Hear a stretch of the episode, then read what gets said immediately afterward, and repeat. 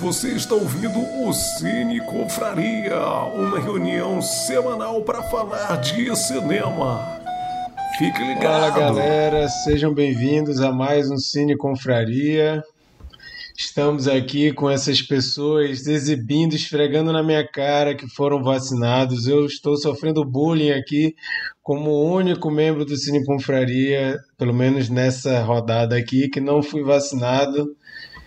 O Zema, governador de Minas Gerais, pare de sabotar Belo Horizonte, eu preciso ser vacinado.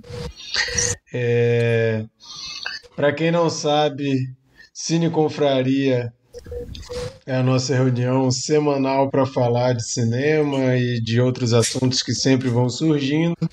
Somos simplesmente um grupo de amigos que resolve se encontrar sempre para conversar sobre algum filme que todo mundo assistiu. Infelizmente não juntos, né? Cada um na sua casa, no seu tempo, mas pelo menos a gente se reúne para falar sobre o filme em conjunto, né? O Cine Confraria existe já há bastante tempo, era presencial inicialmente, depois aconteceu de eu me mudar, o Chico se mudou e nós não estamos mais juntos em Manaus. Mas para vocês terem uma ideia, aqui o Micael, a Sheila e o Bernardo estão em Manaus, o Chico está no Rio e eu estou em Belo Horizonte. E Belo Horizonte, infelizmente, agora é a capital mais lenta na vacinação do Brasil. E aí, né, eu estou aqui esperando minha vez, doido para sentir a ressaca da AstraZeneca aí que todo mundo tá falando e eu ainda não senti, mas minha hora vai chegar. Eu quero dizer que eu não tive reação alguma. Foi a AstraZeneca e não teve? Eu tive. Eu tive. Eu pensei que não ia ter, mas eu tive. Eu não tive. A Sheila e o Bernardo têm um histórico de atleta, né? O Micael não tem. Fica essa reflexão. Mas, pessoal, hoje nós vamos conversar sobre o filme Zona Mortal, filme que foi escolhido pelo Chico Leon. Para quem não conhece o Cine Confraria, toda semana um de nós escolhe um filme, todo mundo tem que assistir, para a gente comentar na semana seguinte. Queira você ver o filme ou não. Tirando as situações em que algum de nós finge que não pôde participar só porque não quis ver o filme, normalmente a gente assiste mesmo se não tiver muito afim, nem que seja para vir aqui falar mal depois. Mas o Cine Confraria tem mais pessoas que não estão aqui nessa live hoje. Inclusive, já deixo o recado para Monique, que enganou a todos, falou que ia voltar para contar a história do ET de Varginha no último episódio, não voltou, não fez o vídeo para o Instagram. Eu sou o único aqui que conhece a história da Monique do ET de Varginha, o resto aqui ficou na vontade. Vocês precisam fazer uma campanha aí. Eu acho que a gente tem que fazer uma segunda campanha. Conta aí, Marquito. A história... Eu não sei que se eu contar a história, de repente a Polícia Federal vai fazer uma visitinha à mãe da Monique. Melhor... Eu não quero assumir esse risco. Prefiro que ela conte, se ela quiser contar a história do ET de Varginha. Mas... por isso que ela... eu acho que ela não veio... porque ela está com medo de vazar essa história. Mas vamos, para quem está só ouvindo, não está assistindo ao vivo, vamos falar aqui para a galera saber quem está participando hoje. Micael, dê seu alô aí. E aí, pessoal, boa noite, bom dia, boa tarde. Já vacinado, pelo menos a primeira dose. Brevemente a equipe de Manaus vai se reunir presencialmente, hein? Brevemente. Boa. E a gente vai comentar hoje um filme sobre um cara que onde ele chega as pessoas morrem, mas não é o Bolsonaro. É outro tipo de história. Boa. Vai lá, Bernardo, dá tua boa noite aí. E aí, minha gente, boa noite. Só queria que vocês tivessem a mesma sensação que eu. Vacinem, gente, vacinem. E vacinem as duas doses. Não vão cair nessa história de tomar uma dose e achar que já está imunizado. Ou então ficar com medo de reação. Não tem essa não, cara. Todo mundo aqui já teve ressaca pior do que reação de vacina. Maravilha. Sheila? Oi, povo, tudo bom? Pegando carona no Bernardo. Acho que o amazonense e o manauara devia estar mais acostumado. A gente vive pegando virose. É praticamente uma virose. Então, o amazonense está acostumado com virose, deve reclamar a malária, tá aí para isso. Também estou vacinada. Eu acho que são 2 semanas muito felizes. Só para deixar claro, tá falando que é igual uma virose, os efeitos da AstraZeneca, né? Ah, sim. Eu acho que são 2 semanas de muita felicidade. É o segundo final de semana seguido que a gente tem um grande número de vacinados. E eu tive a sorte de ver minha geração de 40 e meus amigos da geração de 34 mais. Então muito bacana. E Marquito, a gente tá na torcida. Se Deus quiser, já você entra no clube. Eu já falei pro Marquito dar uma visita aqui em Manaus rapidinho. Vem, Marquito. Vou Vem pegar meu jatinho. Ele é cara amazonense. Pois é. E é isso, galera. Por favor, vão se vacinar. A gente está adiantando o grupo porque tem muita gente não indo. Por favor, é muito importante. E também pegando carona ali no Mikael. Se ele fizesse igual o personagem, tava ótimo, né? Porque o personagem faz aquilo no final. Então, é tudo que é. Beleza. Vai lá, Chico. E aí, galera? Eu queria, né, dar boa noite para todo mundo e assumir aqui, se alguém não gostou do filme, esse filme foi eu que escolhi. Não deu tempo. Dessa vez não vai ter aquela história furada de que fui eu que escolhi o filme. Não, fui eu que escolhi. Ana e o Apocalipse Feelings, né? Não, Ana e o Apocalipse foi o Marquito. Esse fui eu. E eu já vou dizendo que eu gostei. O cara já pulou tudo aí, ele era o último a falar, ele já contou aqui a opinião dele do filme. Inclusive, dá logo outra nota. Minha nota é 7. Nó! Subvertendo a ordem do programa. O cara avacalhou toda a ordem aqui do negócio, mas beleza. Só para quem não entendeu, é porque a gente tem a regra de quem escolheu o filme é o último a dar sua opinião sobre o filme, e o Chico já contou aí a opinião dele, mas tudo bem, né? Fazer o quê? Mas depois ele vai explicar melhor o que ele gostou e por que ele deu nota 7. Vai ser o último, pelo menos, a destrinchar a nota dele. O que tu ia falar, Mikael? Semana que vem eu vou dar boa noite, já vou dar minha dica da semana. A minha dica da semana não vai ser um filme nem uma série. Não, o cara tá o rei dos spoilers. O cara tá o rei dos spoilers. Agora foi só um teaser. Quero já agradecer aí, tem algumas pessoas assistindo ao vivo e convido a vocês participarem aí no chat. Pode falar. Pode reclamar da gente, pode fazer pergunta, pode fazer comentários que a gente lê aqui e interage com vocês aí no chat também. Para quem está ouvindo como podcast depois ou assistindo depois o vídeo no nosso canal do YouTube, fica o convite aí, todas as terças-feiras às 10 horas, horário de Brasília, rola essa live aqui comentando um filme que a gente divulga na semana anterior.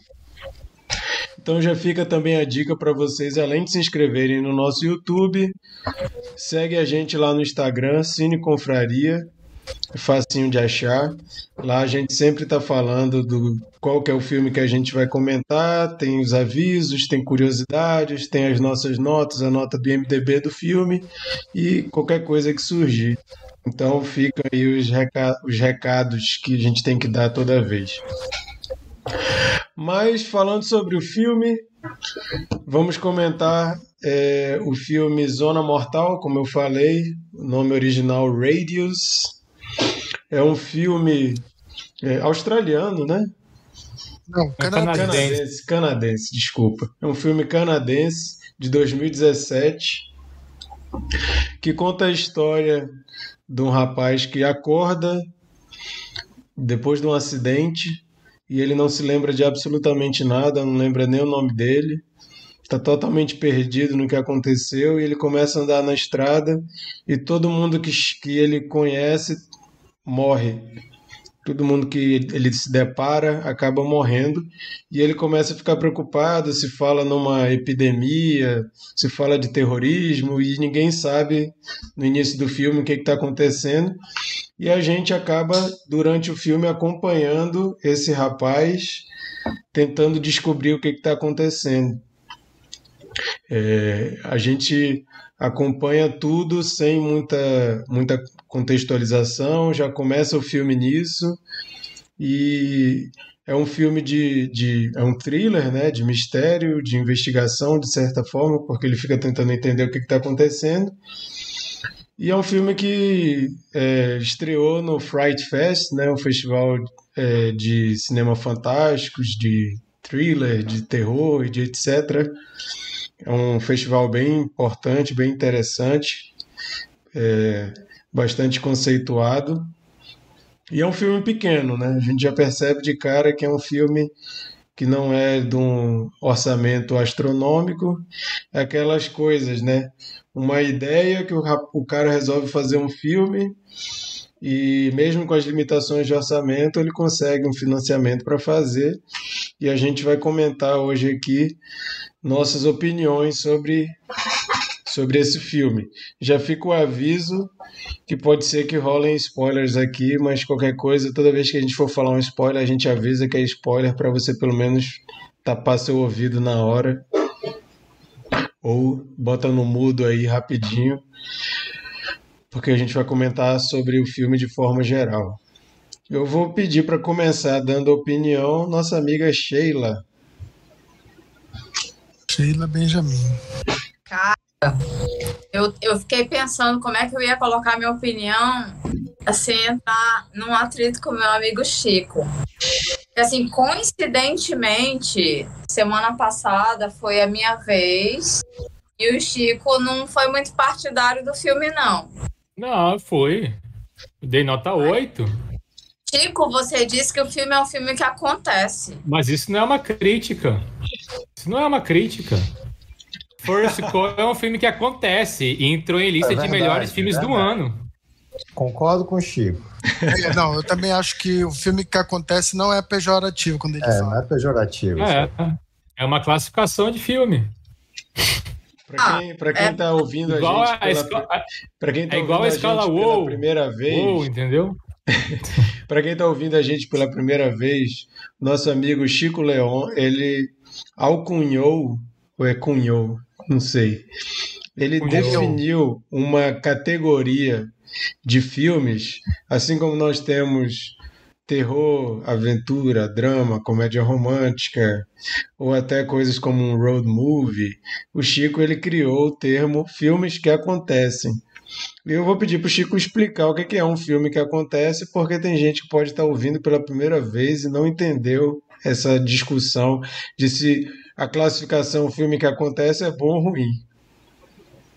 Vai, Chico. O filme que acontece é um filme que acontece. Putz! Acontecimento. São bons ou ruins? Depende do ponto de vista. Não é verdade? Olha, eu não sei se essa definição ajudou ou piorou a situação. Ele falou agora igual o Rolando Lero.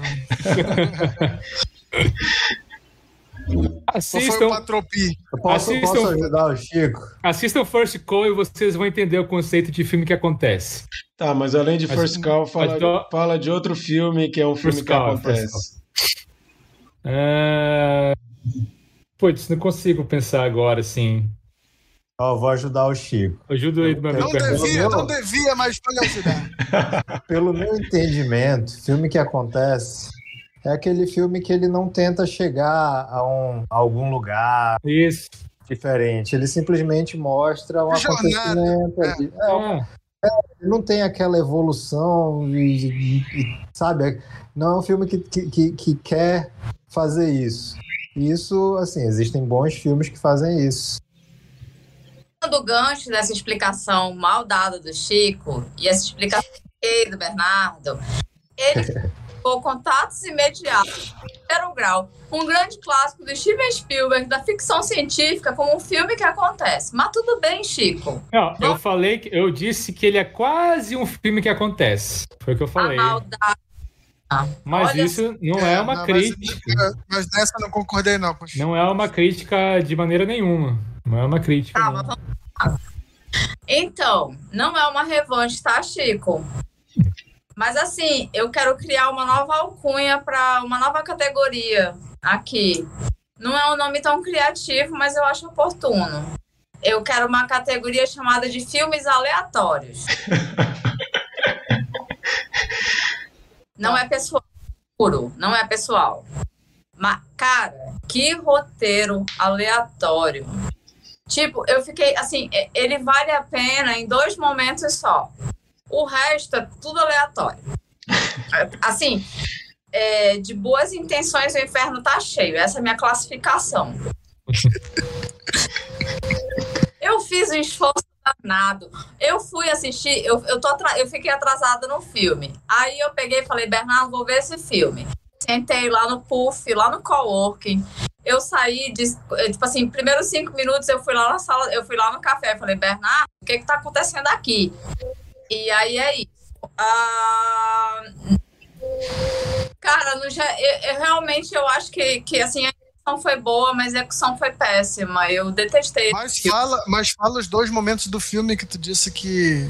Mas não é pra falar a cena preferida só no final, gente. É. Hoje tá tudo...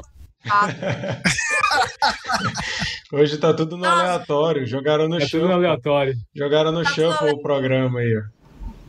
Cara, porque assim, eu acho que você faz um recorte imenso e vai parar na cena do hospital, daquela sequência do elevador, que é ótima, gosto.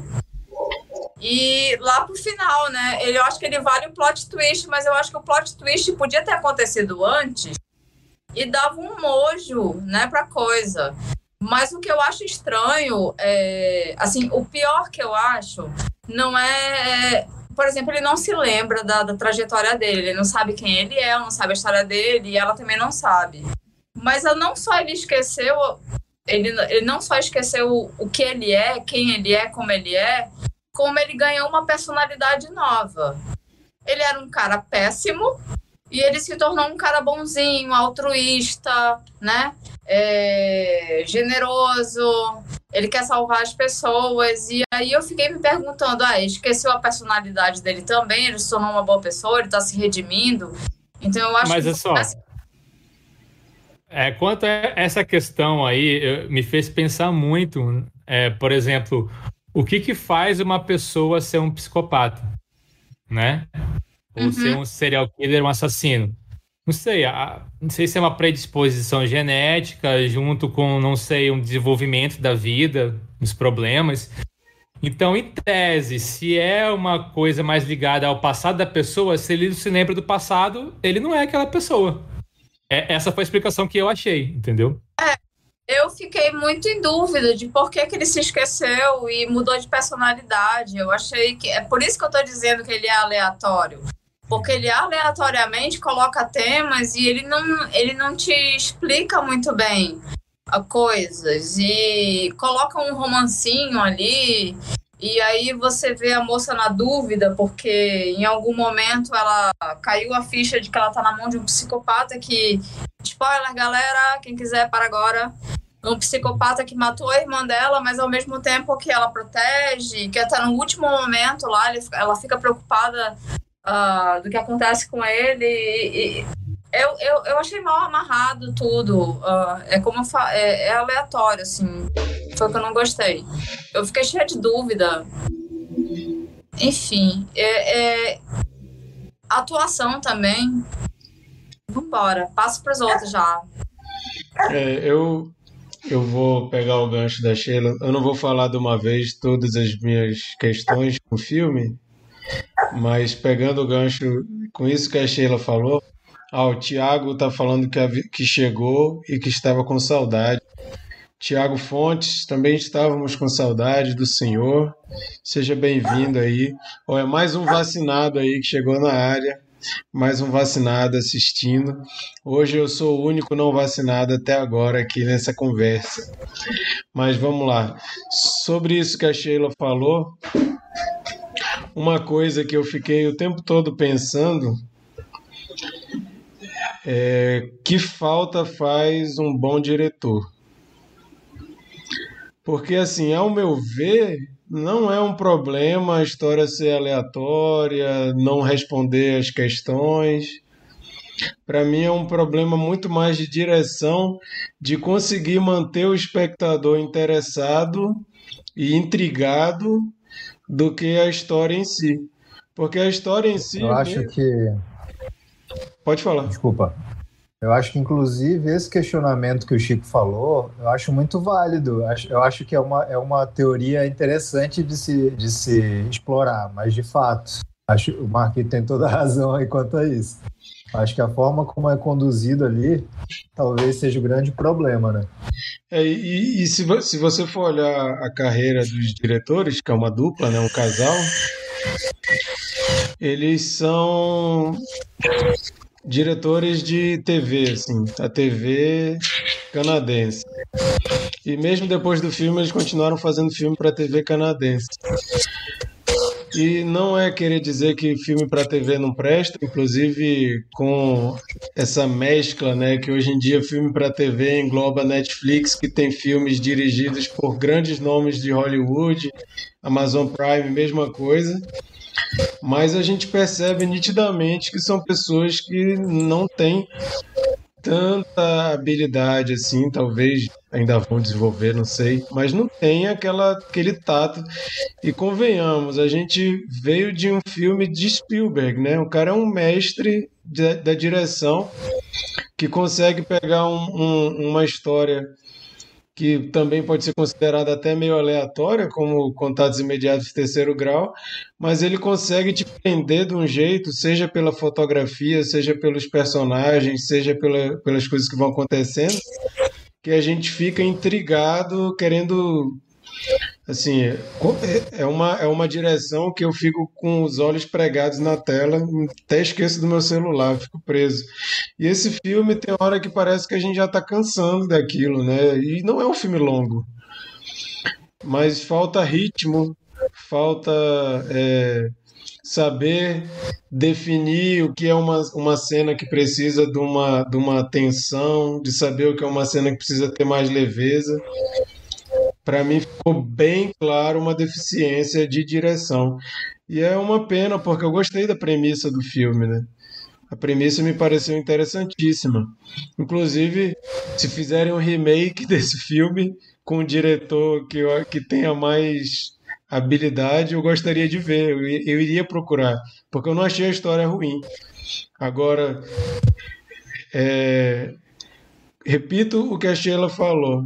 Para mim, os grandes problemas são direção e atuação. O Bernardo, que já estava falando, pega o gancho aí, Bernardo. Fala um pouco, por favor. Você falou de atuação. Acho que é um ponto muito fraco aí, né? Principalmente aquele marido lá da mulher. Putz, aquele cara, ele é um boneco que colocaram no filme, né? Cara, é bem isso que vocês estão falando. O Marquito falou que os diretores são diretores de filmes para TV, não desmerecendo também, mas assim, logo que quando a Sheila veio falar que ia começar a ver o filme, eu comentei só que o começo do filme me lembrava muito, assim, episódio piloto de série, sabe? Que chega eu posso dizer uma série que para mim ficou... me senti vendo aquela série, uma série que eu assistia, mas que eu achava extremamente mal aproveitada. The 4400. Não sei quantos assistiam The 4400. Ah, não assisti. que mas era uma série que eu achava super interessante a premissa, mas era muito mal aproveitada, foi até cancelada, né? Mas era aquela série, parece série antiga dessas da Warner e tal, essas coisas assim meio mal aproveitada, né? Tinha potencial, mas não engata, né? Sim, sim. Pois é, eu achei legal, achei o questionamento que o Chico falou, eu achei válido para o filme, só que de fato não é algo que a gente vê sendo bem realizado, né? Eu acho que tem muitas falhas quanto a isso. E, inclusive, eu fiquei pensando, até esse quiprocó todo das regras, de os dois estarem juntos e separados, sabe? Talvez se tirasse todo esse elemento ficção científica, o filme ainda ia funcionar, sabe? Só com a questão de, são duas pessoas que estavam no acidente e que não lembram de nada, só se reencontram, sabe? Isso já é algo que ia aproximar essas duas pessoas. Então acho que essa regrinha toda da área que eles têm que estar próximos e tal, é mais para criar uma muleta ali, né? Para criar uma tensão durante o filme.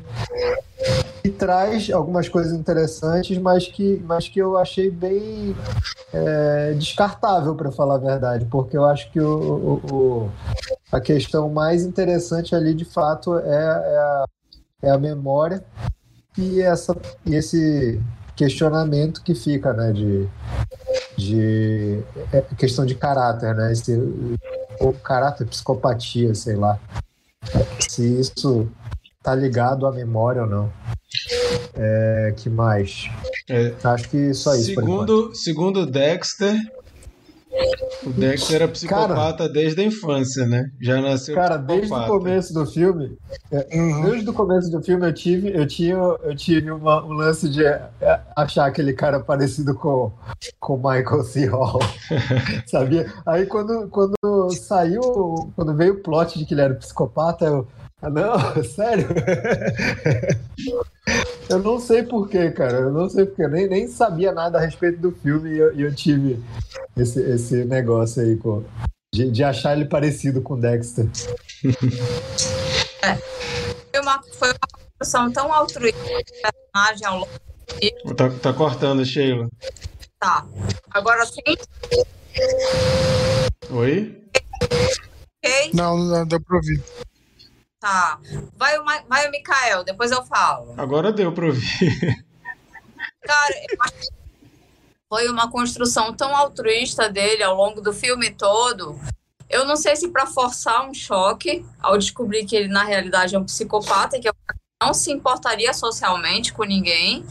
E aí foi perigoso, né? Você construir uma personalidade boa, tão sólida, para quebrar isso no final.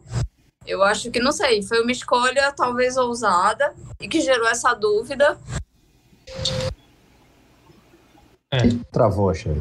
Gerou essa dúvida e ficou essa dúvida no ar. Ficou no ar.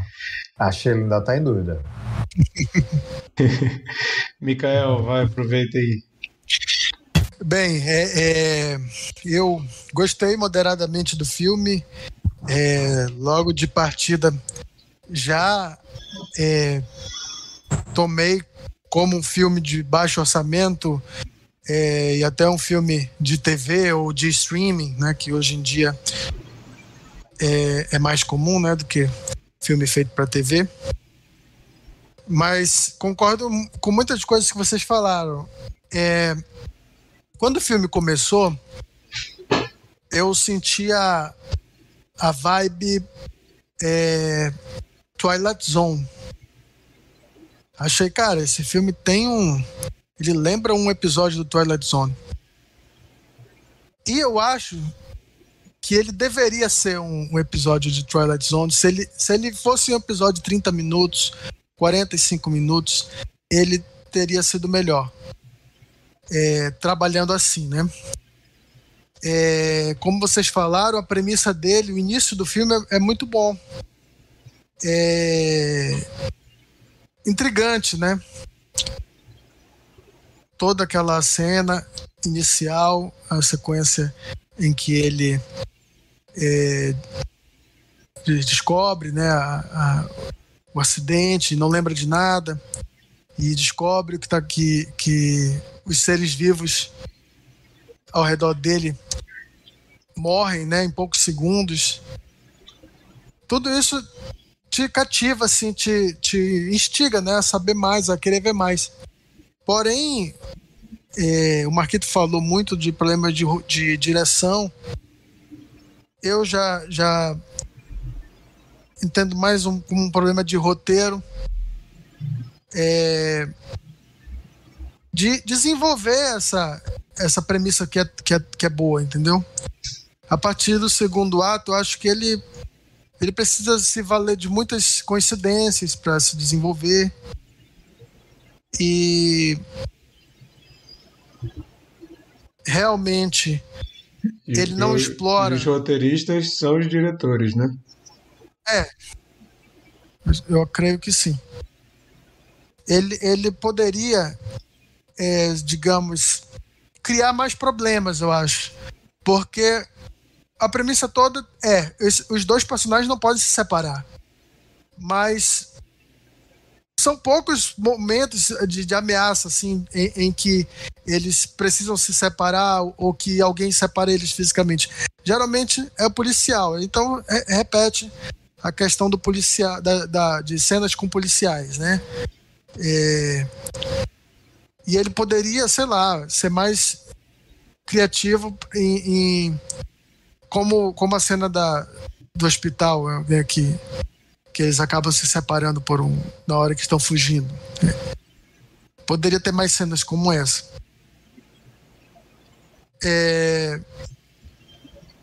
Agora, em relação ao plot twist, eu concordo muito com a Sheila. Só que, diferente dela, eu gostei mais do início do que do fim, né? Ela parece que foi o contrário. Mas o que ela falou a respeito do plot twist me desagradou um pouco, essa questão de caráter, né? Porque a amnésia, ela tem, né, o aspecto da memória, né? E aí não bateu muito para mim essa questão de ele ser um psicopata e não lembrar. Ele poderia não lembrar as vítimas dele, tudo bem. Mas eu acho que alguma coisa ele sentiria que na essência dele estaria errado. Vamos pensar no técnico. Talvez se ele fosse um cara meio escroto, mas que só precisa estar perto da mulher, aí já talvez abafaria um pouco isso. Mas como eles quiseram fazer um romance, aí tiveram que fazer ele ser bonzinho. Mas podiam até fazer um lance meio de síndrome de Estocolmo, dele ser escroto e manter a menina perto o tempo todo. Quer fazer a mulher se apaixonar por ele? Faz síndrome de Estocolmo. A mulher fica apaixonada pelo cara, mesmo ele sendo escroto. Mas ficou...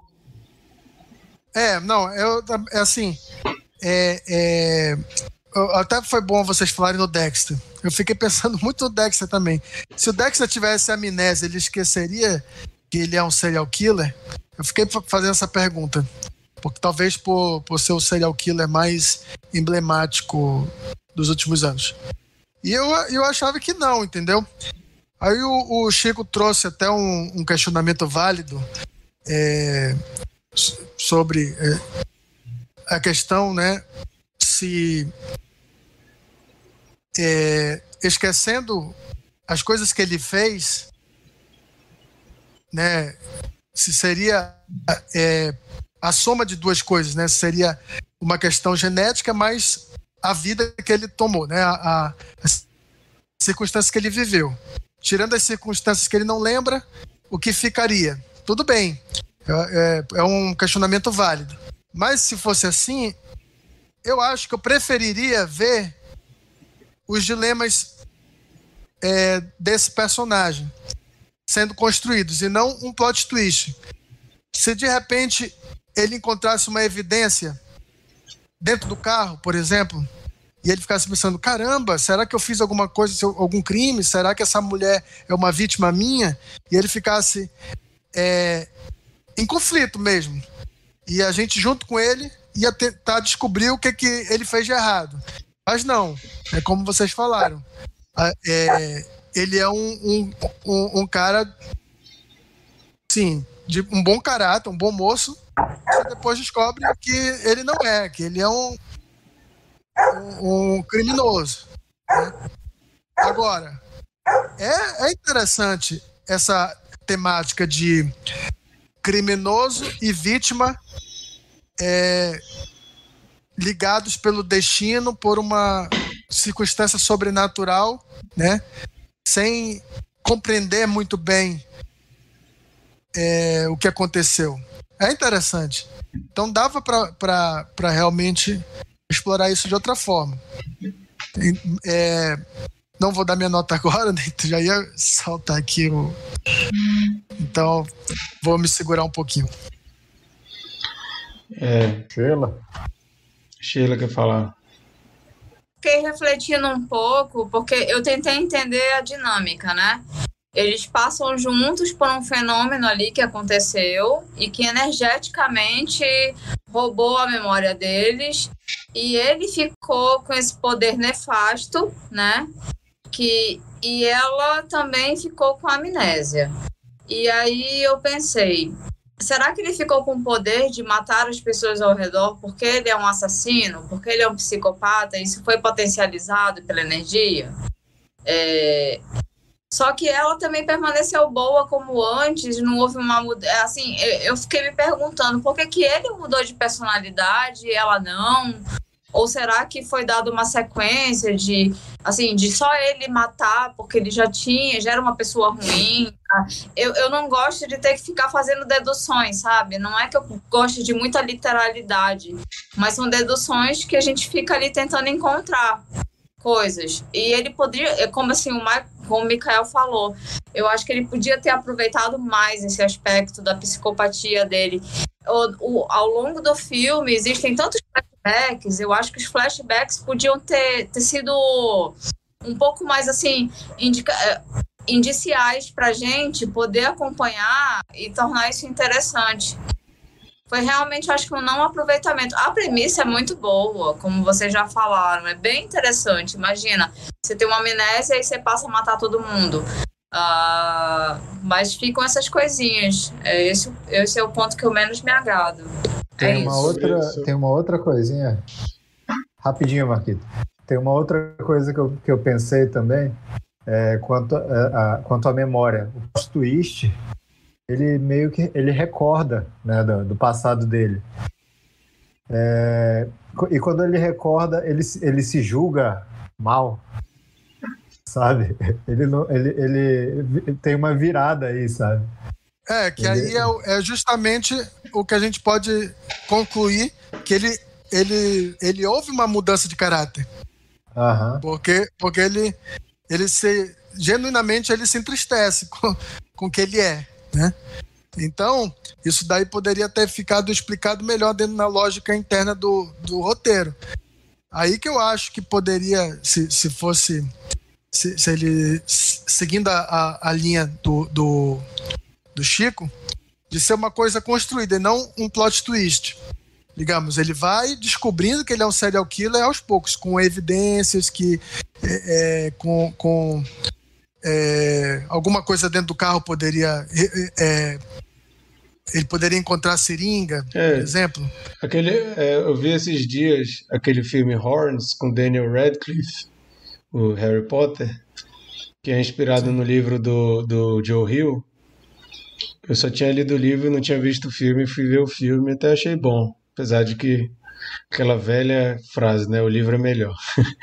Mas nesse livro, nesse filme, tem uma coisa dele não lembrar do que aconteceu e dele ser acusado de algo que ele não lembra que ele fez, ele não acredita que ele fez, mas ele pode ter feito, né? E brinca muito com essa coisa da possibilidade, mas eu duvido que eu fiz, mas eu não tenho como saber se eu fiz ou se eu não fiz. E é uma coisa que poderia ter sido explorado aqui, né? Se ele tivesse indícios do que ele fez aquilo, como o Michael está falando, essa questão dele ficar lutando com a possibilidade dele ter feito aquilo, seria um aproveitamento muito maior disso. E assim, o que mais me incomodou é como é conveniente os dois lembrarem ao mesmo tempo de todas as coisas. É muito conveniente, assim, um lembra, o outro lembra de outra coisa, um lembra, o outro lembra de outra coisa. E assim, lembrar de coisas que são necessárias que eles lembrem para a história funcionar. Ele não está lembrando de coisa aleatória. Ah, eu acho que eu gosto de chocolate. Ah, eu lembrei de uma vez que eu viajei para Disney. Não, eles lembram de coisas que precisa que eles lembrem para a história funcionar. Aí tu fica assim, pô, é muito conveniente a construção que eles fizeram de todo mundo sair lembrando exatamente naquele momento. Inclusive o filme fica muito... se passa num período de tempo muito curto e eles têm só aquele, sei lá, digamos que aquela trama toda ali é em 24 horas. Eles têm 24 horas para lembrar de tudo aquilo. Não é uma coisa que eles vão e tal, quer fazer um romance, mas aquele romance podia estar rolando há mais tempo e eles tendo que ficar um tempo ali lembrando de uma coisa ou outra.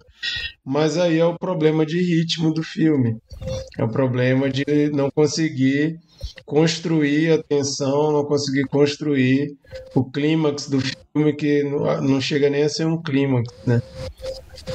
E sobre isso que a Sheila falou eu vi muito essa questão dele. Ele era um psicopata, um assassino, e com esse negócio ele começa a matar dessa forma. E eu vi ela como a pessoa que anula isso, e eu vi muito com a questão dele ter impedido ela de se matar antes do acidente.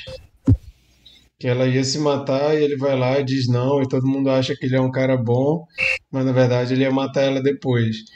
Mas essa coisa da vou impedir que você morra, só que depois ele ia matar ela, né? Então nem faz muito sentido. Mas eu achei que se tinha essa ligação da personalidade dele assassina, a dela tinha que ter alguma coisa a ver com isso também. Mas vamos lá, Chico.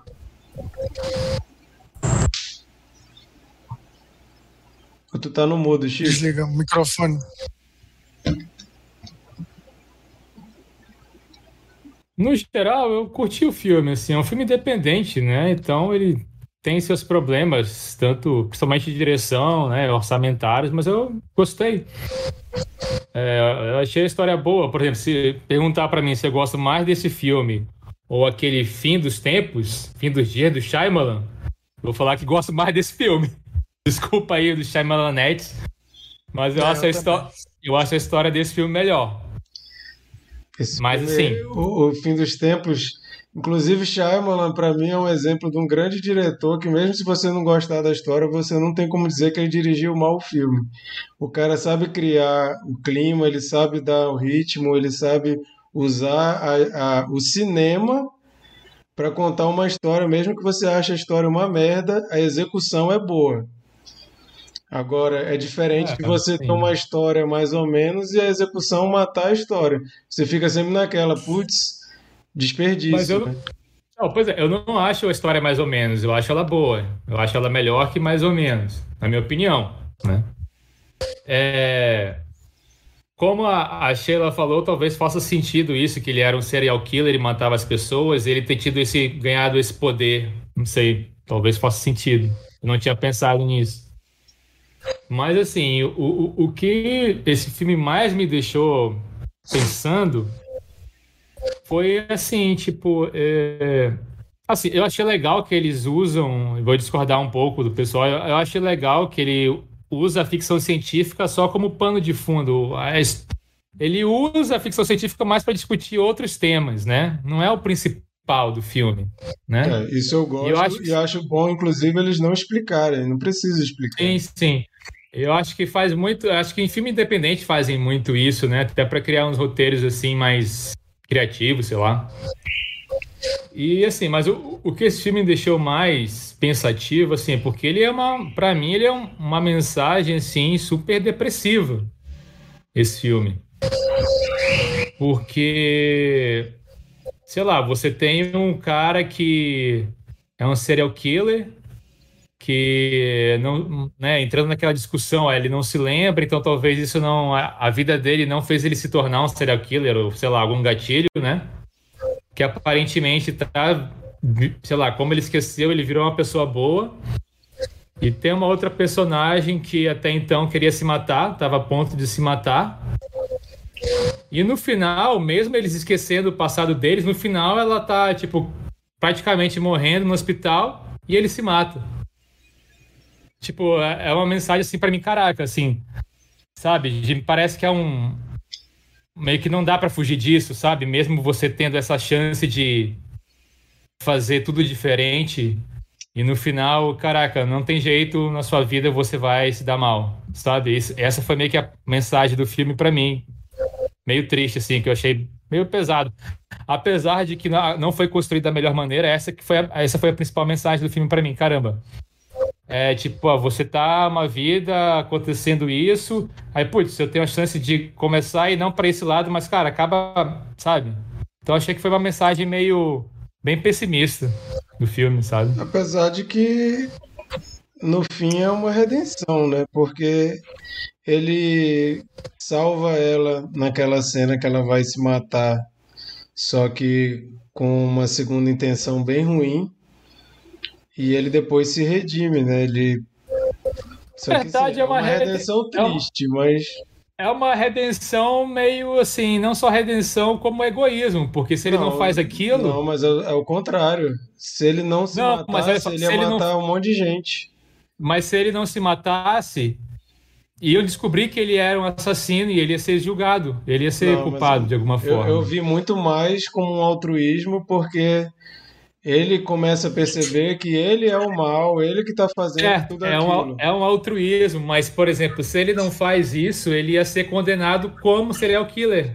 Mas ele já ia matar toda hora. Naquela recepção. Pois é. Todo mundo que ia estar lá, isso que eu falei. A polícia ia pegar, ia matar, os cientistas iam pegar, iam morrer, o julgamento, todo mundo ia morrer. Pois é, é por isso que eu disse que esse filme tem uma mensagem bem pessimista, porque apesar dele ter tido essa chance toda, no final, ele ia ter um final ruim de qualquer forma, entendeu?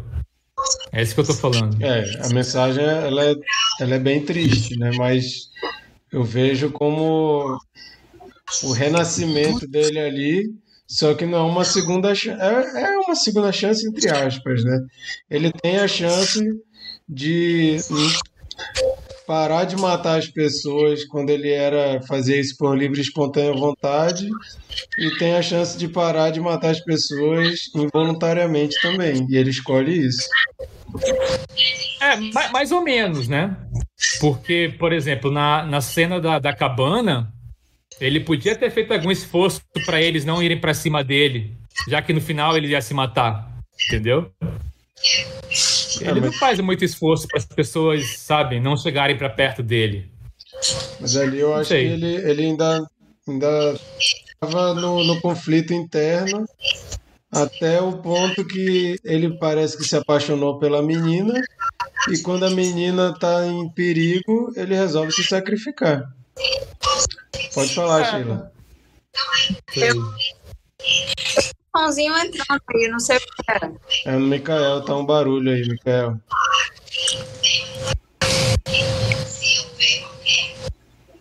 Eu acho que no final... O Michael tava aproveitando nossa conversa, ele não estava interessado e começou a ver um vídeo ali aleatório. Michael, a gente percebeu que tu começou a ver um vídeo aí e parou de prestar atenção na gente. A minha esposa que está assistindo aula, ela veio aqui pro meu lado, ligou o computador, mas eu tô dando mute aqui. Vai lá. Vai, Sheila. Eu, Eu acho o seguinte, eu acho que ele não se matou ali porque ele sabe que ele tá ferrado, ele sabe, assim, não é que ele sabe que ela vai viver ou que ela pode viver e que ele vai ser preso, ele resolve se matar porque ele acha que ele é o mal. Eu acho que até no último momento, por algum motivo que não tá batendo com o que a gente já conversou aqui, ele tá salvando ela, porque ele sabe que se ela se distanciar dele, o hospital morre. Então, eu acho que ele se mata para continuar salvando ela. Porque se ela se distancia dele, o hospital vai morrer e ela não vai ter assistência. Eu acho que, no último momento, ele se mata para salvar a vida dela. Numa ficha que caiu de que ele tenha matado a irmã, tenha feito tudo errado. E ele descobriu que ele ama essa mulher e ele entendeu que vale a pena o sacrifício por causa dela. Eu acho que é um pouco por aí. Eu acho que ele não se mata porque ele quer escapar, ou porque ele se considera mal. Eu acho que ainda assim é um salvamento da moça por quem ele se apaixonou. Eu enxerguei por aí. Que é uma coisa bem legal, mas assim, é como a gente já conversou várias vezes. Eu acho que é não aproveitado, né? São várias coisas. Esse filme tentou falar de tantas coisas e não aproveitou. Tem um fenômeno ali que é ficção científica, tem uma relação de amor, tem um psicopata que esqueceu que é psicopata e por aí vai. Vai, Chico. Mas aí eu tenho uma pergunta.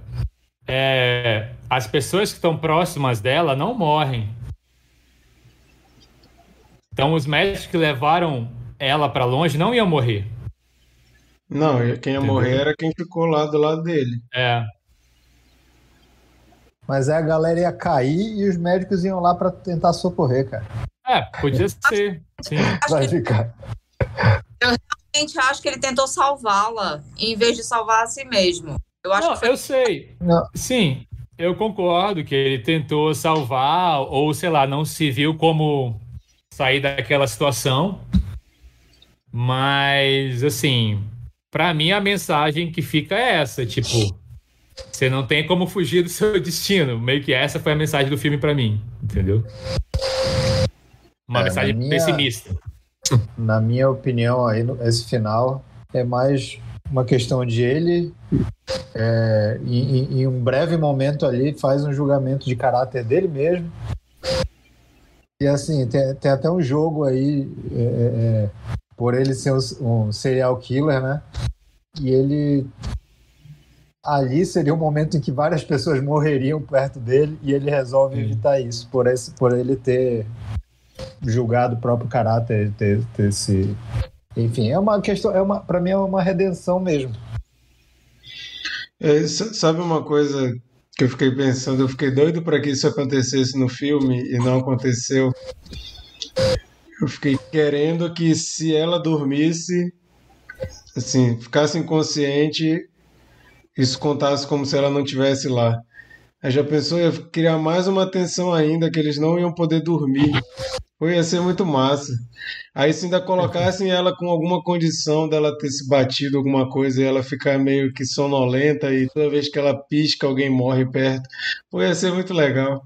Eu fiquei, pô, faz alguém morrer se ela dormir, pô. Aí ela dorme lá do lado dele e o marido dela fica acordado, fica vivo. Não. Mas não, e só outra uma coisa defesa que seria bom. Não, pode falar.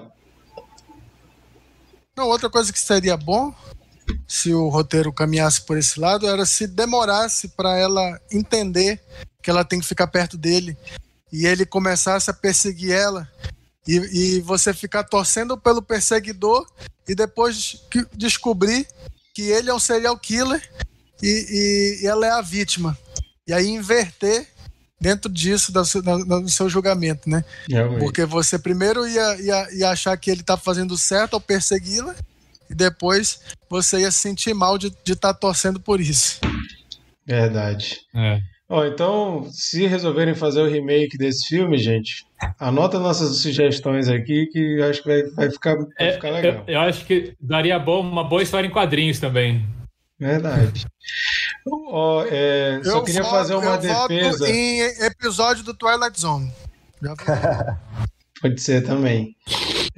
Mas eu só queria fazer uma defesa para filmes independentes de baixo orçamento, porque eu acho que isso não é uma muleta, E a gente tem vários exemplos de filmes independentes de baixo orçamento que conseguem fazer algo incrível e você já percebe que aquele diretor, mesmo com pouco recurso, já tem uma mão de cineasta de mão cheia. E eu saliento aqui o The Vest of Night, que a gente já comentou várias vezes, o filme do ano passado, que está na Amazon Prime. Primeiro filme do cara ganhar repercussão, estreou em vários festivais de cinema fantástico, uma ficção científica, e você percebe ali claramente que o homem tem uma visão de cineasta que está formada já. Você fica olhando, você vê aquele filme e você já pensa assim, imagina esse homem com um orçamento bom para ele estourar, né? Só fazer essa ponderação, para não parecer que a gente está falando aqui que, mas é independente, então tudo bem. Não é isso. Vamos fazer uma rodada, então, de cena preferida e nota. Eu vou dizer a minha cena preferida, mas ao mesmo tempo eu já vou dizer que eu achei péssima a condução para essa cena, porque a minha cena preferida é quando a polícia chega lá para prender eles, que o marido da mulher ligou, mas eu achei muito ruim o cara ligar para a polícia e já ir lá avisar para eles fugirem. Eu fiquei assim, como assim, gente? É um arrependimento instantâneo? Vem aqui buscar eles e tal, não sei o que, corre que eu chamei a polícia. Fiquei, quê? E outra cena, outra coisa que eu também achei meio ruim foi tipo... O cara vai se isolar com ela numa cabana. Porra, se estão atrás do cara, não iam procurar saber se ele tem uma cabana, né? Pra se esconder, sei lá. Né? Não, e outra coisa que eu fiquei puto também, que ele chegou perto da água, eu pensei, pronto, vai boiar tudo que é peixe. E nem um peixe boia. Também. O que é isso? Só morre pássaro e animal terrestre? Os peixes não contam? Era pra ter subido um monte de peixe boiando e ele falar, putz, não posso ficar aqui, tô matando os peixes. Mas aí essa é uma cena muito cara, Marquinhos. Inclusive tem uma curiosidade engraçada. Tem uma curiosidade engraçada envolvendo esse negócio de cena muito cara que o Chico falou.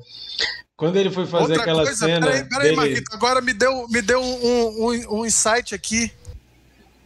Ao mesmo tempo que ele tem o poder das pessoas que estão vivas morrem instantaneamente, as pessoas que estão mortas poderiam viver. Então, como tem os corpos que ele jogou lá dentro... Pô, ia ser muito bom, bicho. Isso é muito bom.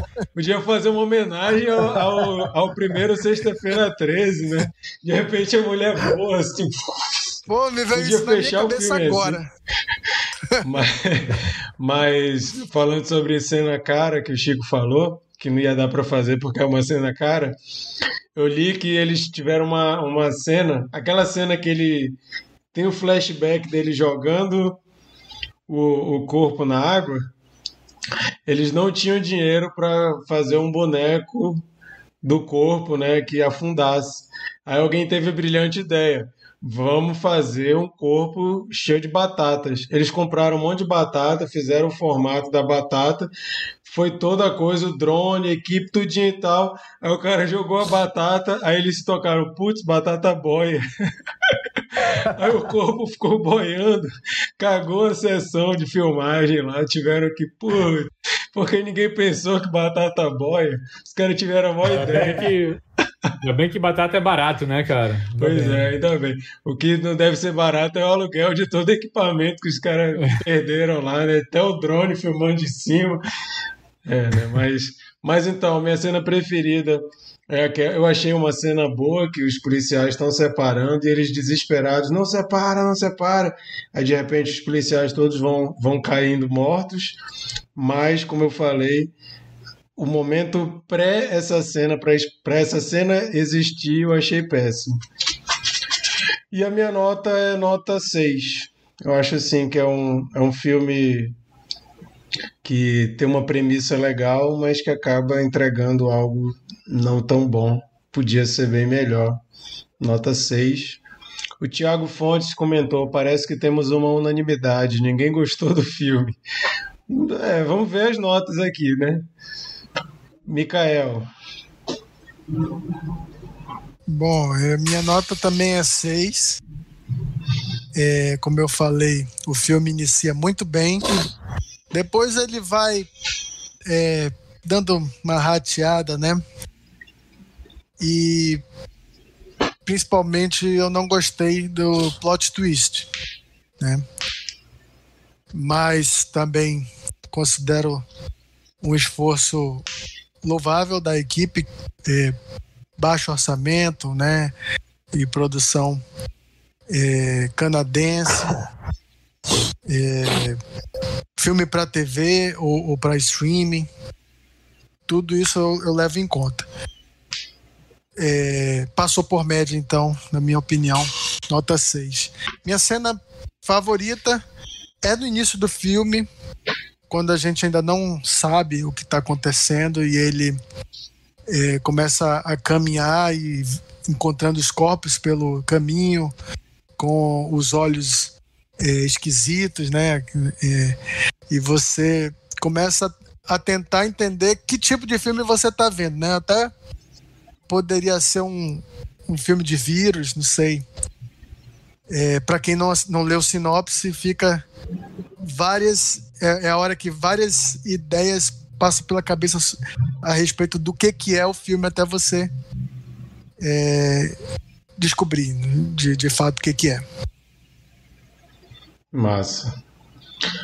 O Thiago Fontes falou aqui: aproveitando esse momento de várias ideias criativas, queria sugerir uma ideia. O Cine Confraria podia escrever um roteiro colaborativo. Quem sabe um dia não será executado? De qualquer forma, seria um exercício bem divertido, imagino. Você não sabe, mas quando a gente ainda era o Cine Confraria presencial, a gente bolou o roteiro, ninguém escreveu, né? Mas seria um filme de serial killer. Sempre rolava essas coisas. Um filme de serial killer no interior do Amazonas, misturando um serial killer com a história do Boto. Essa história era massa. Um dia a gente era tem legal. Que executar.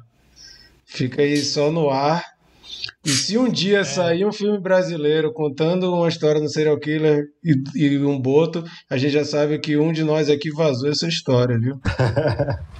Ou então assistiram, né, nosso programa de hoje. Eu queria só realçar aqui o comentário da minha digníssima, que ela fez um post, um story no Instagram, e eu não tinha entendido. Agora que eu li o comentário dela, eu entendi. Agora eu tô rindo pra caramba, tipo... É tipo a avaliação do iFood. Excelente comida, nota 1. Muito bom, nota 1. Eu acho que vira aí um novo tipo de classificação de filmes que poderiam ser bons. Tinha tudo para ser bom, mas a execução... Então aproveita, Chico. Aproveita e fala aí tua cena preferida e tua nota. Tu já deu tua nota no início, né? Repete aí. A minha cena favorita acho que é do hospital ali, a cena do elevador, achei bem legal. A minha nota eu dei 7, porque justamente, excelente comida. Nota 1, entendeu?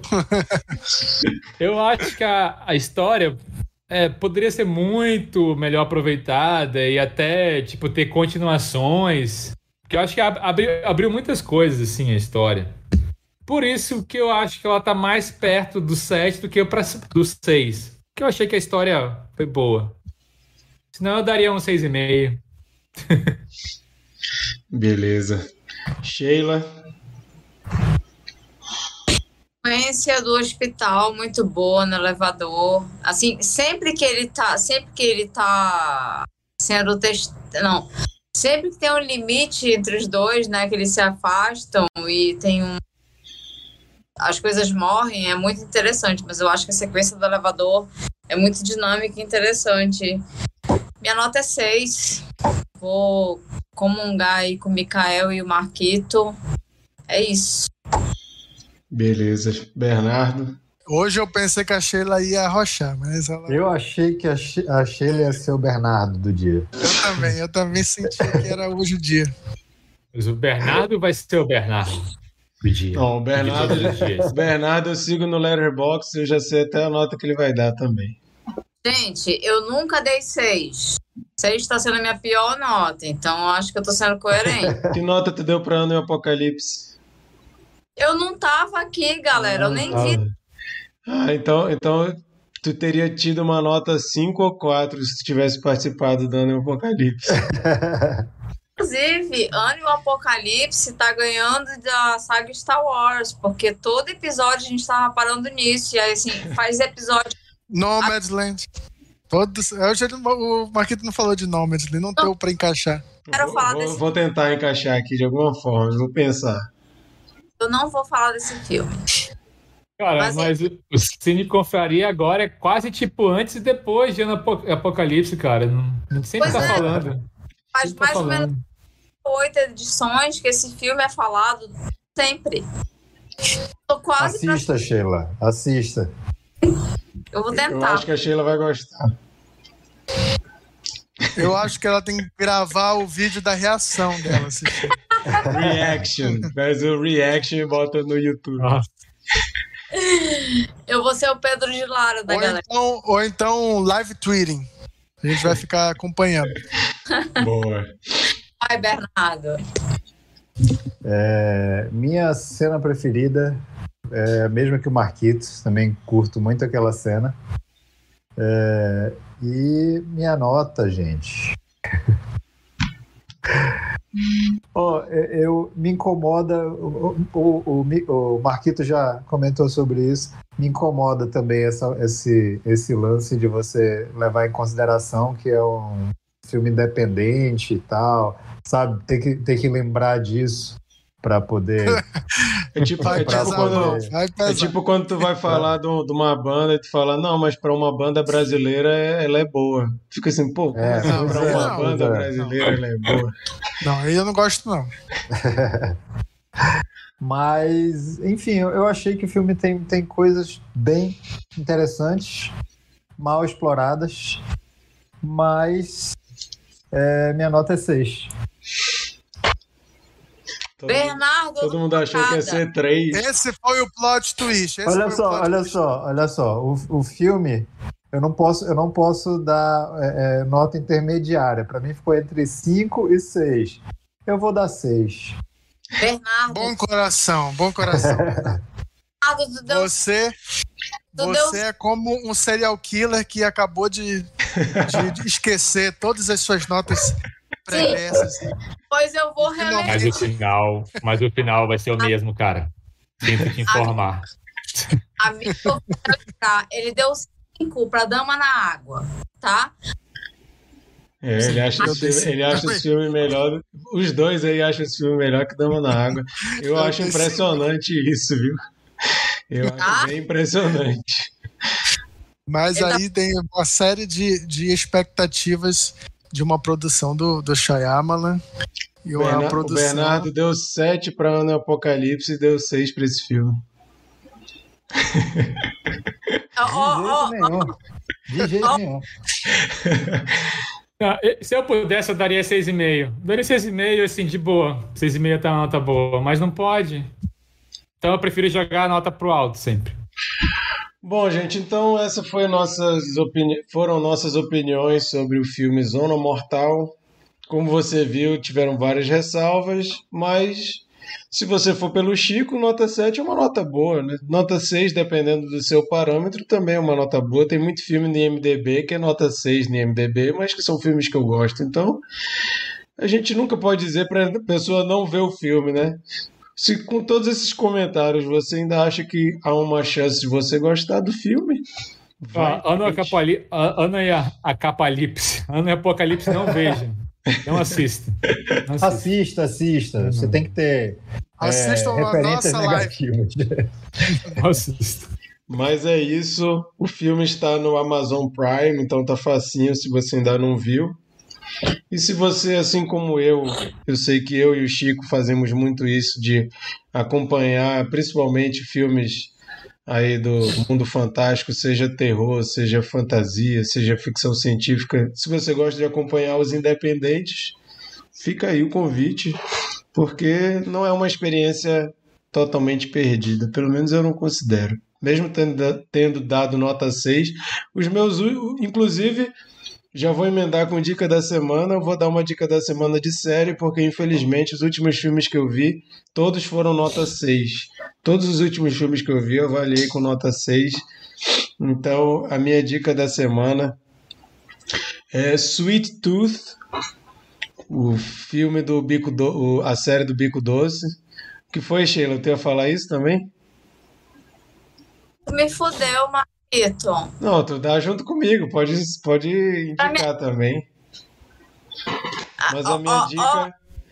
Mas a minha dica é o Sweet Tooth, né? Uma série do Netflix que conta a história de um mundo meio pós-apocalíptico, que de repente surge uma epidemia, várias pessoas morrem, tem muita coisa que a gente acaba lembrando da pandemia do coronavírus na série, mas acontece uma epidemia, muita gente morre e surgem bebês híbridos, meio humanos, meio animais. Parece uma coisa meio bizarra, mas é uma série super bonitinha, super família, trilha sonora super pra cima, aqueles folkzão, assim, desses folk mais modernos. Tem... O garotinho torce pelo galo, viu? Eu vi no Twitter. Não vou nem entrar nesse assunto, porque eu não tô podendo falar muito sobre isso, né? O Cruzeiro tá muito mal das pernas, deixa o moleque ser do atleticano se ele quiser, mas é uma série muito gostosa de assistir, uma série leve, que é muito emocionante em vários momentos, é a adaptação de um quadrinho, eu fiquei a fim de ler os quadrinhos, porque eu gostei muito da história, as atuações são muito boas, e o Netflix ele tem uma mania de fazer umas paradas meio genéricas assim, até o José Ricardo, que já participou de uma live aqui com a gente, ele chama de série feita por planilha, né? Por algoritmo, né? Ver o que vai engajar mais e vai botando. Essa não é uma série baseada numa HQ que ficou muito bem feita a série, gostei bastante, estou feliz que vai continuar e eu indico, eu queria ter indicado antes, mas eu não gosto de indicar antes de ver a temporada completa e eu até tuitei, né? Tem um amigo que foi ver porque eu tuitei que a série me ganhou no primeiro episódio. Desde o primeiro episódio eu pirei na série e ela mantém o nível até o final. Acabou a primeira temporada já. Então, Sweet Tooth na Netflix. E a Sheila, que vai dar a mesma dica, pode incrementar então ainda mais aí a indicação. Eu tô chocada. Você pega e coloca a sua fotinha do lado da minha, tá? Não, vou botar os dois. Certamente. Põe lá. Cara, é muito bacana, porque ele faz uma brincadeira, né? Ele traz uma situação apocalíptica, né? É um vírus, é um momento... É um momento, é o flagelo, o momento que o mundo está se acabando e o cara vai para aquele refúgio, mas ao mesmo tempo ele traz uma estética pastel, né? As cores são pastéis e assim o direcionamento é mais pela boa mensagem, por ser fofinho. Eu achei muito edificante, apesar de ser um cenário de destruição, né? Do mundo se reinventando. E é muito... eu achei tão positivo. Eu fiquei... Realmente, curti muito. Eu só endosso o que o Marquito falou. Vejam, é muito gostoso. Eu gosto muito de realismo fantástico. E tá muito bem feito. É muito bem feito. O diretor de Sweet Tooth é o Jim Mickle, que dirigiu um filme que nós vimos juntos em Cine Confraria presencial, chamado Cold in July. Esse não tem nada de infanto-juvenil, né? É bem mais cru, assim. Não sei se vocês lembram. Eu acho que eu não estava nesse. Mas o Sweet Tooth, ele me lembra muito aqueles filmes infantos juvenis, bem de aventura dos anos 80, muito legal, vale muito a pena. Então, Mikael, dá a tua dica aí. Vou só falar que o Thiago Fontes comentou um não solto aqui, não, ponto final. Não concordou com nada. Eu não sei sobre o que tu tá falando, porque provavelmente não tá totalmente sincronizado aqui a transmissão. Então, preciso de contexto, cara. Por favor. Mikael, vai lá. Eu vou indicar um filme do Prime Video. Ultimamente tem saído muito filme sobre um dia que se repete, né? Do estilo Feitiço no Tempo. Ano passado eu indiquei aqui o Palm Springs, por exemplo. E a gente já falou também do curta, né? Que ganhou o Oscar esse ano. Que tá bem nesse estilo. Parece que é um estilo, né? Que virou um subgênero que vai sendo explorado cada vez mais por novos diretores, roteiristas. Seria um filme que acontece repetidamente. Exatamente, em loop. É um filme que se repete sem se repetir. Exatamente. Um filme em loop. Vamos chamar de subgênero do Dia da Marmota, né? Porque todo mundo conhece Feitiço no Tempo, eu acho, né? Pois o nome do filme é O Mapa das Pequenas Coisas Perfeitas. E ele é exatamente nessa pegada do Palm Springs. Em que não é uma pessoa que passa isso sozinha, e sim duas, né? A diferença é que esse filme, do Mapa das Pequenas Coisas, ele é mais adolescente.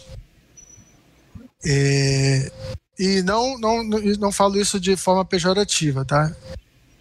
Os protagonistas são adolescentes, então eles têm angústias de adolescentes. E, na verdade, se você para pensar, o adolescente, ele vive mesmo numa espécie de Dia da Marmota, porque ele está na expectativa das coisas que vão acontecer, né? O futuro que nunca chega, porque ele vive as coisas muito intensas, né? Comigo era assim. Eu pensava que certas coisas nunca iam chegar. E todos os dias pareciam iguais. Então, se parar para pensar, dois adolescentes presos num dia que se repete é uma ironia muito grande, né? Porque eles têm o futuro todo pela frente, mas esse futuro nunca chega, né? E esse filme também ele acaba indo para outra pegada.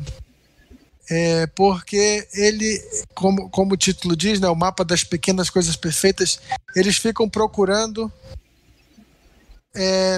coisas bonitinhas daquele dia, né?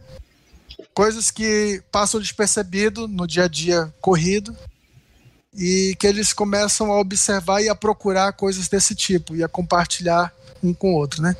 Filme bonitinho, não, eu até digo que o Palm Springs é melhor, mas vale a pena, principalmente para quem gosta, né, de filme adolescente. Também não vou forçar a barra para quem não curte.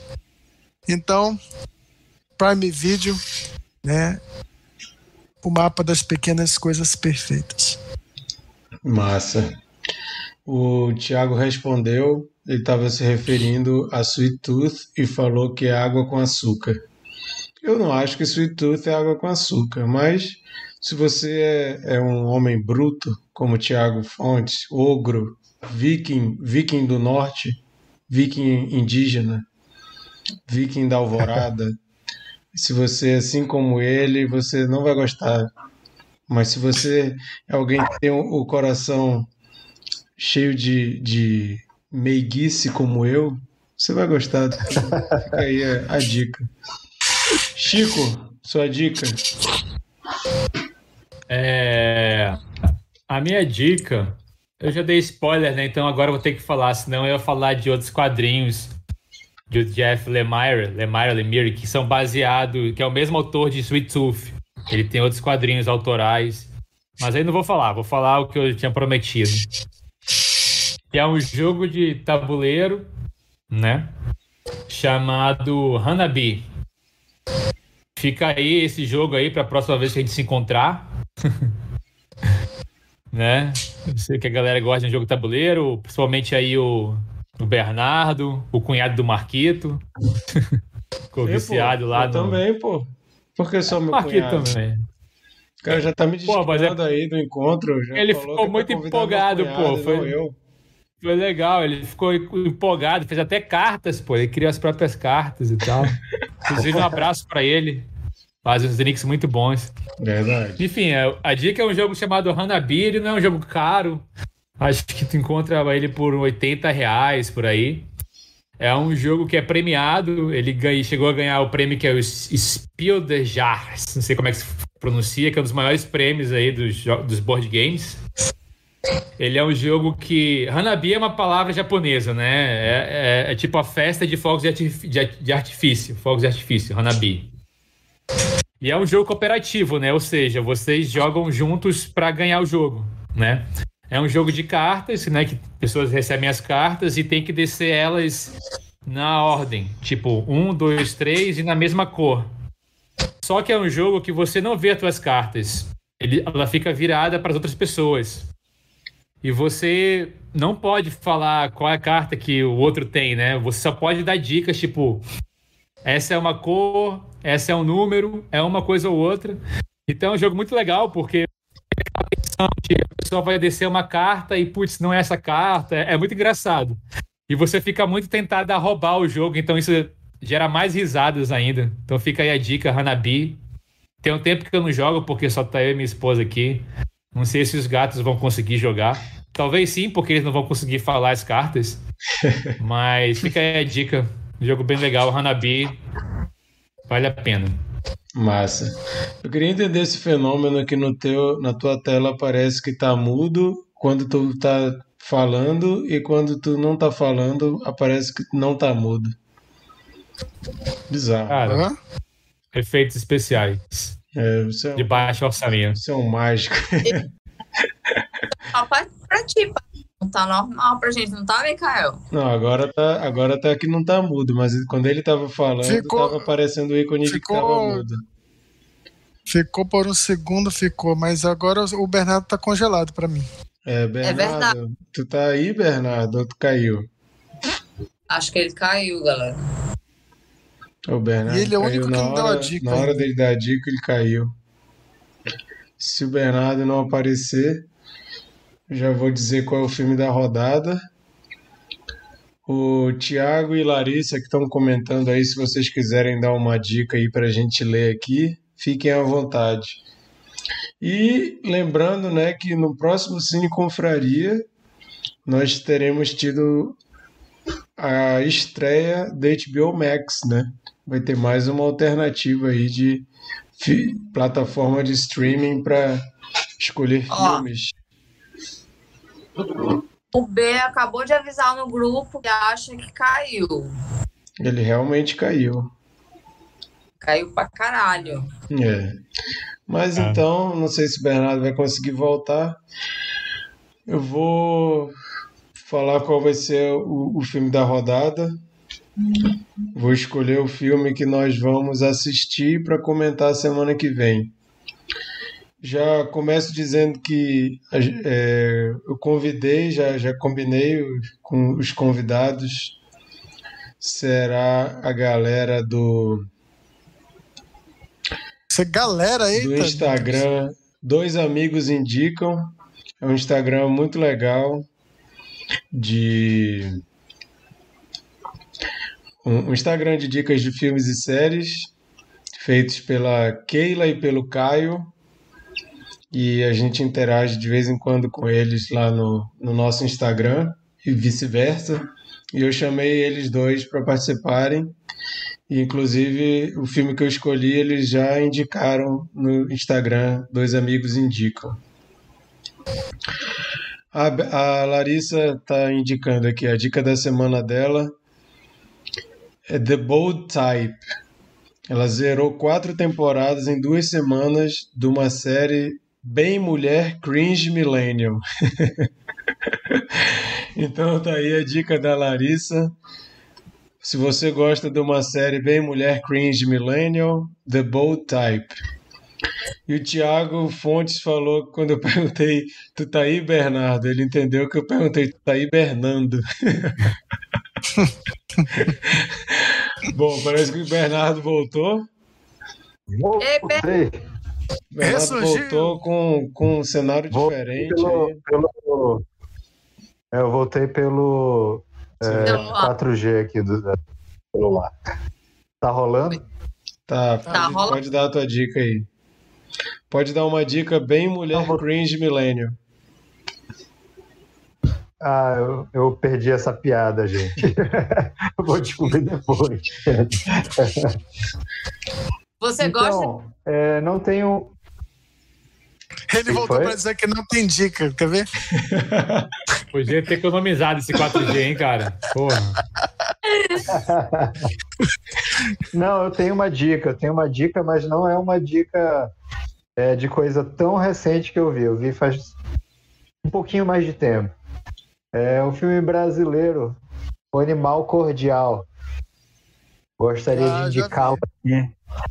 Acho que vale a pena gastar esse 4G só para indicar esse filme. Nossa. Valia até um episódio sobre esse filme. Pô, esse filme tá atrasado. Tá um tempão que eu quero assistir e não assisti. Fica a dica. Acho que tem no Netflix ele. É um filme bem bacana, cara. Ele acontece... O que dá o pontapé inicial do filme, na verdade, é um assalto a um restaurante.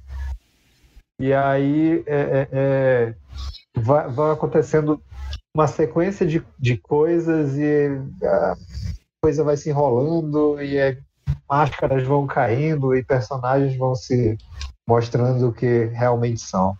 É interessante. E o elenco é excelente, né? Sim. Muito sim. Bom.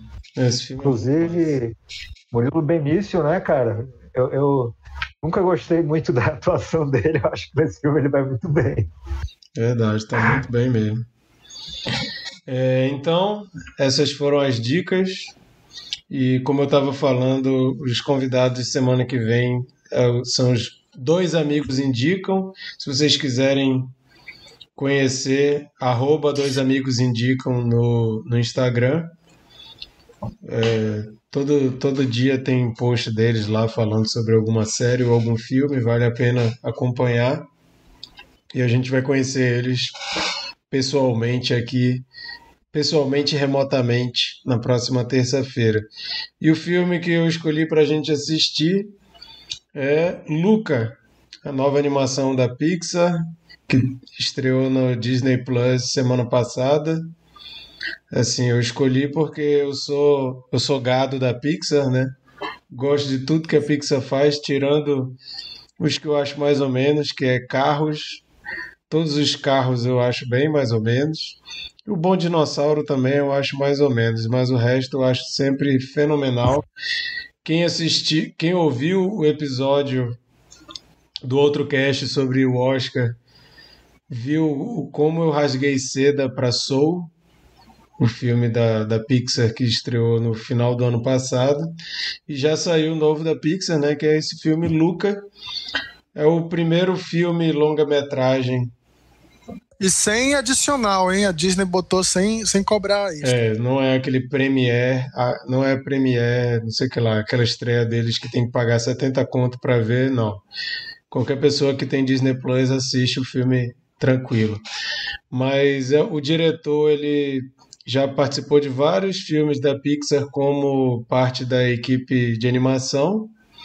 E esse é o primeiro longa-metragem que ele dirige. Ele só tinha dirigido uma animação curta-metragem pela Pixar também, que foi inclusive indicada ao Oscar quando saiu. Não ganhou, mas foi indicada.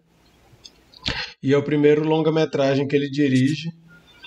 E eu estou muito curioso para assistir. Ó, a Larissa comentou aqui já que ela... tava doida para ver, adorou o filme da semana. Então é isso. Todos nós vamos ter uma desculpa para ver o filme, para comentar na próxima terça-feira. Fica o convite. Se você está assistindo ou ouvindo esse episódio antes do dia 29, dá tempo ainda de você assistir e participar da nossa conversa aqui ao vivo. Dia 29 estaremos aqui às 10 horas no canal do YouTube para comentar Luca, nova animação da Pixar e Disney. Beleza? Obrigado aí, Thiago e Lari, que comentaram aí hoje. Você que estava assistindo, mas não comentou nada, obrigado por ter assistido também. E vocês que estarão ouvindo ou assistindo depois, não como uma live, você que vai ouvir como podcast. Indica para os seus amigos o nosso canal, nosso podcast, e participa com a gente. Qualquer terça dessas sempre fica mais legal a nossa conversa aqui com a participação da galera ao vivo. Valeu, Bernardo, Sheila, Chico, Micael. Sempre uma honra. Até semana que vem. Falou!